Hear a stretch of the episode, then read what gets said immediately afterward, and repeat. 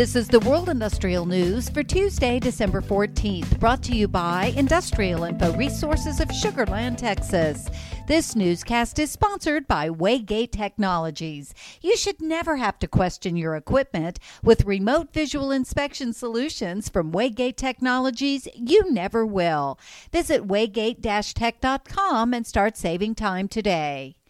The industrial energy transition is creating several billion dollar opportunities, one of which is renewable diesel and biodiesel fuels.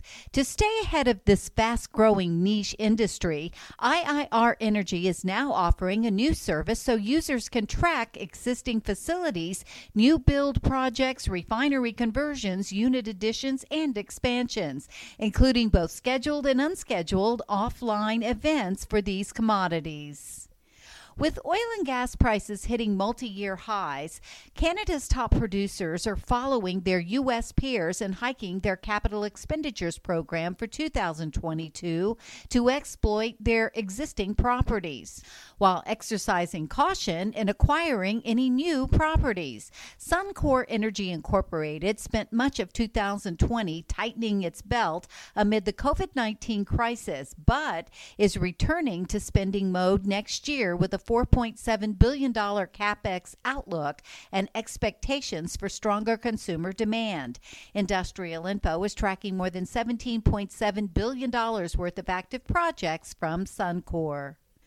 Midstream refining and chemical company Phillips 66 announced that it will be spending $1.9 billion in its 2022 capital program. About $922 million is being used towards sustaining capital, and 916 million will go toward growth projects, about 45% of which will support lower carbon initiatives.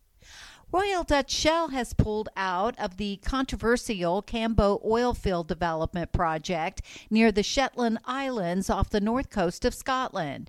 The company stated, quote, after comprehensive screening of the proposed Cambo development, we have concluded the economic case for investment in this project is not strong enough at this time, as well as having the potential for delays, end quote.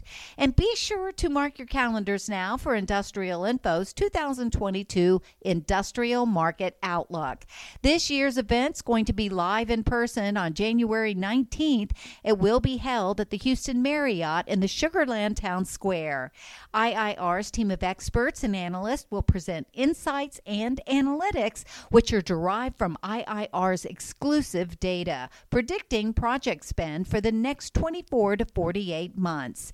Then mix and mingle with hundreds of executives and key decision decision makers while enjoying complimentary food and beverages. For more info and to register, go to industrialinfo.com. And for more on these and other breaking news, read the full stories at www.industrialinfo.com. I'm Peggy Tuck, reporting for Industrial Info News.